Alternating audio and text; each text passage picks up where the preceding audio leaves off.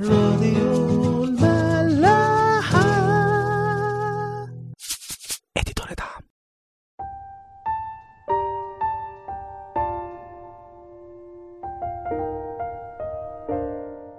أهلا بيكم في عيش وملح. حكينا آخر حلقة عن اللي حصل بعد الحرب اللي كانت في وعر افرايم جيش إسرائيل بقيادة أبشالوم كان حارب عبيد داوود والشعب اللي كان مع داوود واتهزموا في الوعر ده. ومات منهم عشرين ألف راجل واللي مات منهم جوه الوعر كان أكتر كمان من اللي ماتوا بسيف عبيد داوود.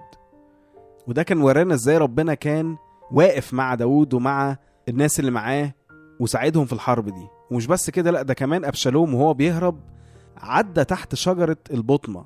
فشعره اتعلق في الشجرة دي والبغل اللي هو كان عليه بيسيبه وبيجري. فأبشالوم بيبقى متعلق ما بين السماء والأرض. فيؤاب بيعرف الموضوع ده وبيروح يقتل أبشالوم وهو متعلق كده بالرغم من وصية داوود ليه هو وباقي رؤساء الجيش إن هم ما يأذوش أبشالوم. بس طبعا يؤاب كان مقتنع إن الصح إنه يقتل أبشالوم فما ترددش.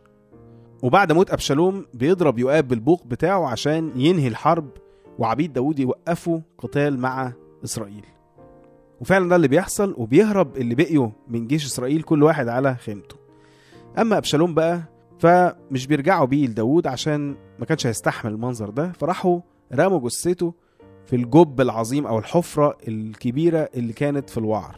وسدوا الحفرة دي وحطوا عليها رجمه أو جبل كبير من الحجارة عشان يكون تذكار ليه قدام كل الناس.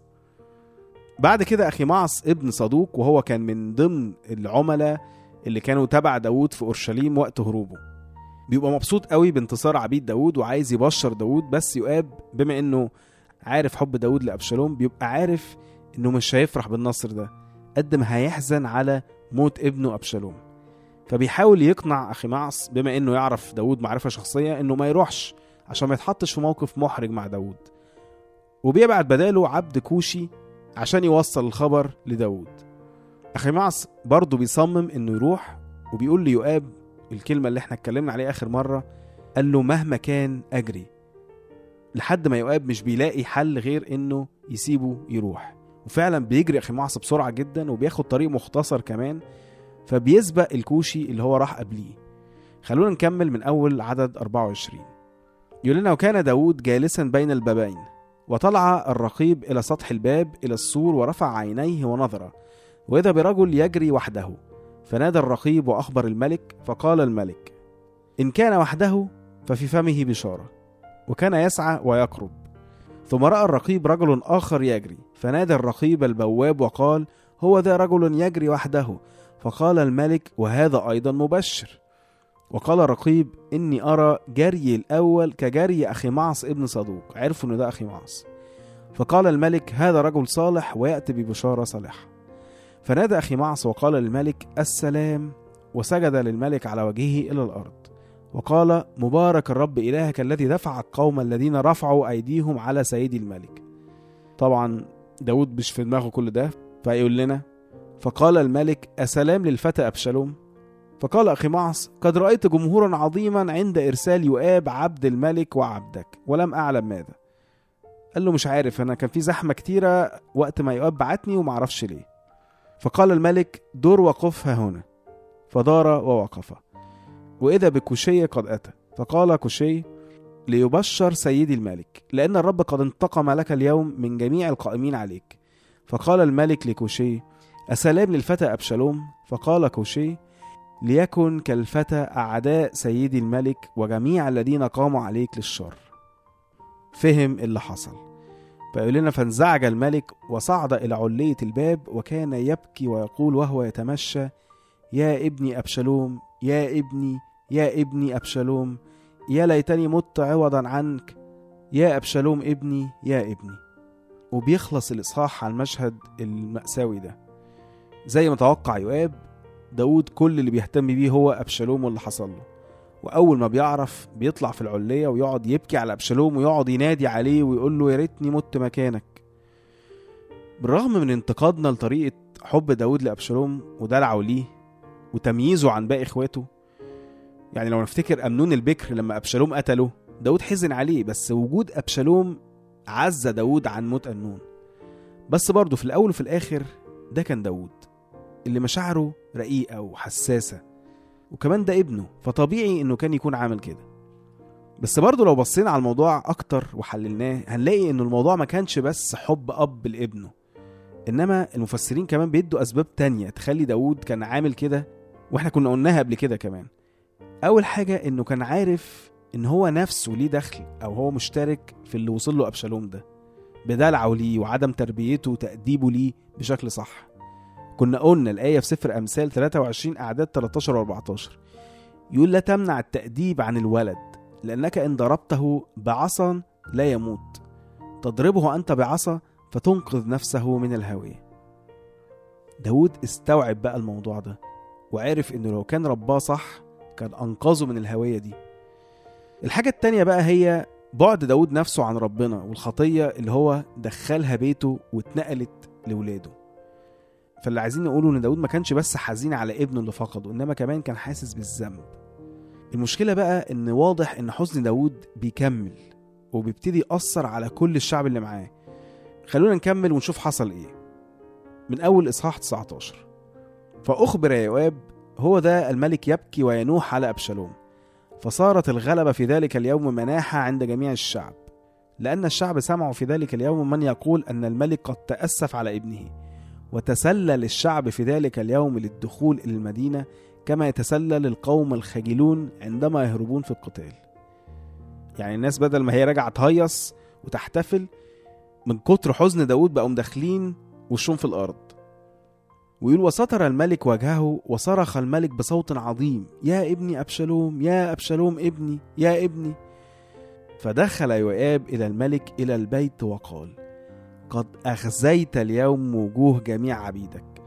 منقذ نفسك اليوم وأنفس بنيك وبناتك وأنفس نسائك وأنفس سراريك. بمحبتك لمبغضيك وبغضك لمحبيك لأنك أظهرت اليوم أنه ليس لك رؤساء ولا عبيد. لأني علمت اليوم أنه لو كان أبشالوم حيا وكلنا اليوم موتى لحسن حينئذ الأمر في عينيك. فالآن قم واخرج وطيب قلوب عبيدك لأني قد أقسمت بالرب أنه إن لم تخرج لا يبيت أحد معك هذه الليلة.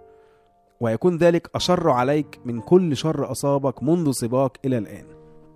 طبعا أسلوب يؤاب كان عنيف كعادته بس رغم كده كان معاه حق. داود اتفرغ لحزنه على ابنه وساب كل الشعب اللي كان معاه والحارب عشانه ضد ابنه اللي هو زعلان عليه ده. وكأن داود من غير ما يحس كده حب اللي كرهه وكره اللي حبه. مع إن داود ما كرهش حد بس من غير ما يحس هو عمل كده.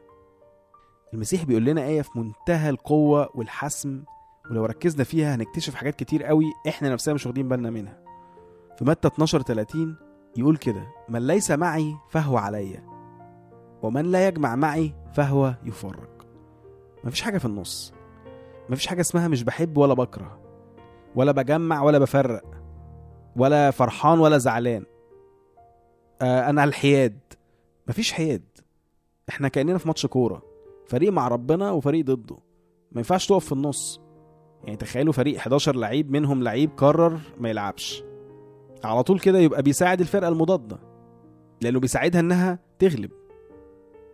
وده اللي داود عمله من غير ما يحس. عاش جوه حزنه على أبشالوم اللي أذاه وأذى شعبه. وما فرحش بالنصر اللي ربنا اداهوله هو وشعبه.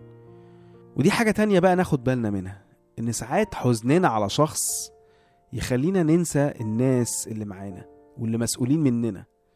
فنبتدي نكئب كل اللي حوالينا وكمان نأثر في حق المسؤولين مننا بسبب الإفراط في الحزن بتاعنا.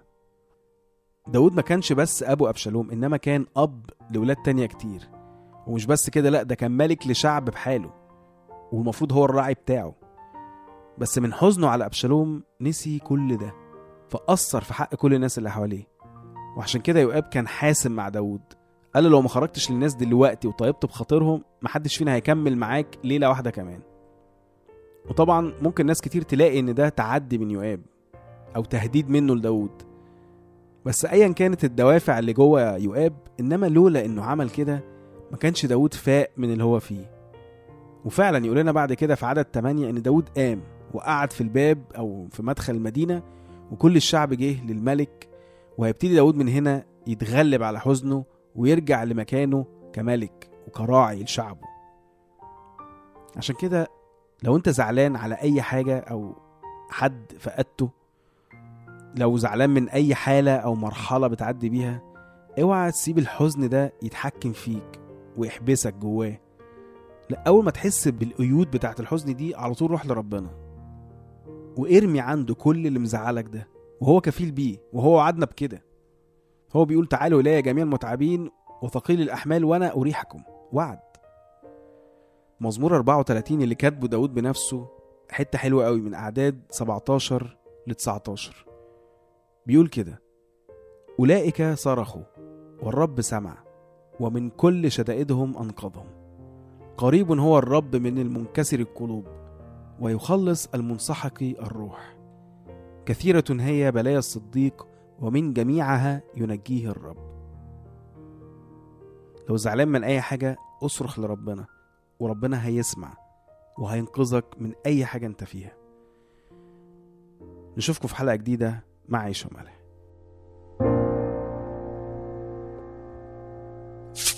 راديو ملاح.